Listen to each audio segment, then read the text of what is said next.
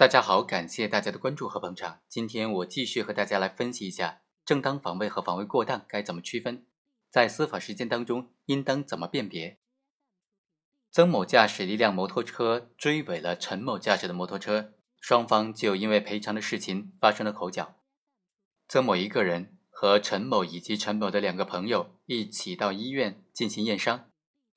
验完伤之后，曾某就拿起钥匙将车启动了。看到这种情况，陈某等三人就认为曾某想逃跑，于是三个人就将曾某连车带人推倒在地，对曾某进行了不法侵害，进行了殴打。在殴打的过程当中，陈某就用防盗锁向曾某的头部打击，导致了曾某是损伤程度为重伤九级。头部被打之后，曾某就从身上拿出一把刀，将围在身边的陈某给刺伤了。最终呢？陈某是抢救无效死亡了。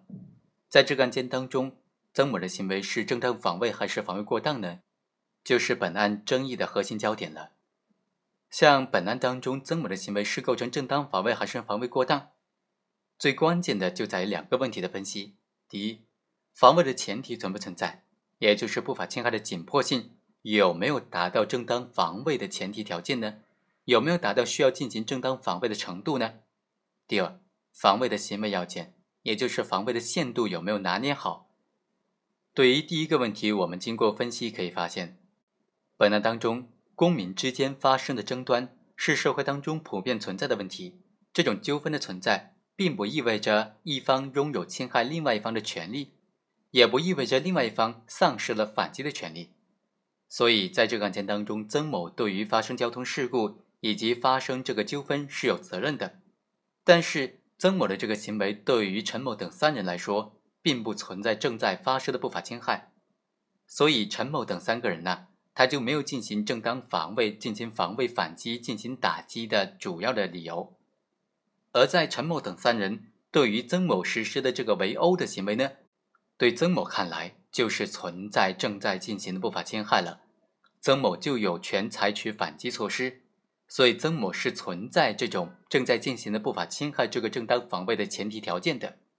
今天我们继续来分析一下，像本案曾某这样，他的防卫行为有没有超过必要限度呢？防卫的限度该怎么理解、怎么界定呢？什么样的情况之下就是超过了防卫的限度，构成防卫过当了呢？其实，在防卫限度这个问题之上，受到传统的基本相适应说的影响啊，我国司法实践当中。长期存在着唯结果论的倾向，一旦发生防卫行为的性质、强度和造成的损害结果重于不法侵害行为的性质、强度和可能造成的损害结果的时候，都会倾向于认为说防卫过当了。为了纠正这一点，一九九七年刑法在修订的时候做了大幅度的修改，增加了特殊防卫权这一规定。当涉及防卫的案件出现了被害人重伤死亡结果的时候，就应该首先考察行为是否成立特殊的防卫，在不成立特殊防卫权的情况之下，再来根据基本的防卫限度标准进行判断。具体来说呢，在这个案件应该怎么分析？我们来看一下。首先，尽管被害人陈某等三人实施了殴打行为，但是在曾某拔刀捅刺的时候，这种殴打还没有升级为能够和杀人、抢劫、强奸、绑架相提并论的。严重危及人身安全的暴力性犯罪，所以本案没有办法直接适用刑法第二十条规定的特殊防卫权。第二，刑法第二十条对于防卫过当设置了两个条件：明显超过必要限度，造成重大损害。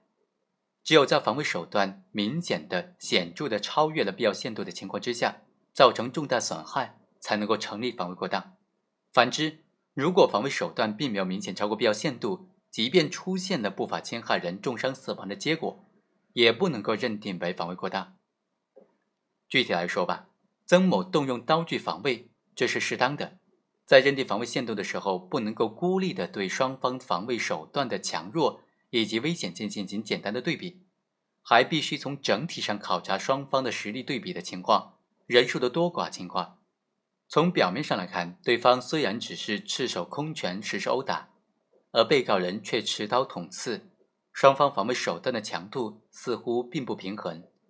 但需要注意的是，曾某呢，他身材矮小，而且一个人抵挡三个人，无论是在体力上还是在人数上，对方都处于上风，曾某都处于下风。在这种力量差距非常明显的情况之下，被告人要及时有效的制止对方的殴打，仅靠徒手还击显然是没有办法奏效的。他必须借助具有一定杀伤力的器械，才能够弥补自身在人数、体力方面的弱势。另外，根据证人证言以及法医鉴定结论。曾某持刀乱刺，导致了死者多处受伤，而且都集中在胸部。如果被告人曾某当时选择用刀刺向非要害的部位，或者在捅刺的次数上略加控制的话，也完全可以对不法侵害人产生足够的震慑力，从而达到制止不法侵害的目的。那么，连续多次的朝着对方致命的部位袭击的手段，就并非是为了制止不法侵害所必不可少的了。不过，考虑到事发在深夜，地点非常偏僻，经过的人员非常少，被告存在紧张恐惧的情绪，所以可以较大幅度的从宽处罚。因此呢，本案应当认定为是防卫过当，而且给予减轻处罚。最终，法院认为，曾某在实施正当防卫的过程当中，明显的超过了必要限度，造成重大损害，他的行为构成故意伤害罪，判处有期徒刑六年。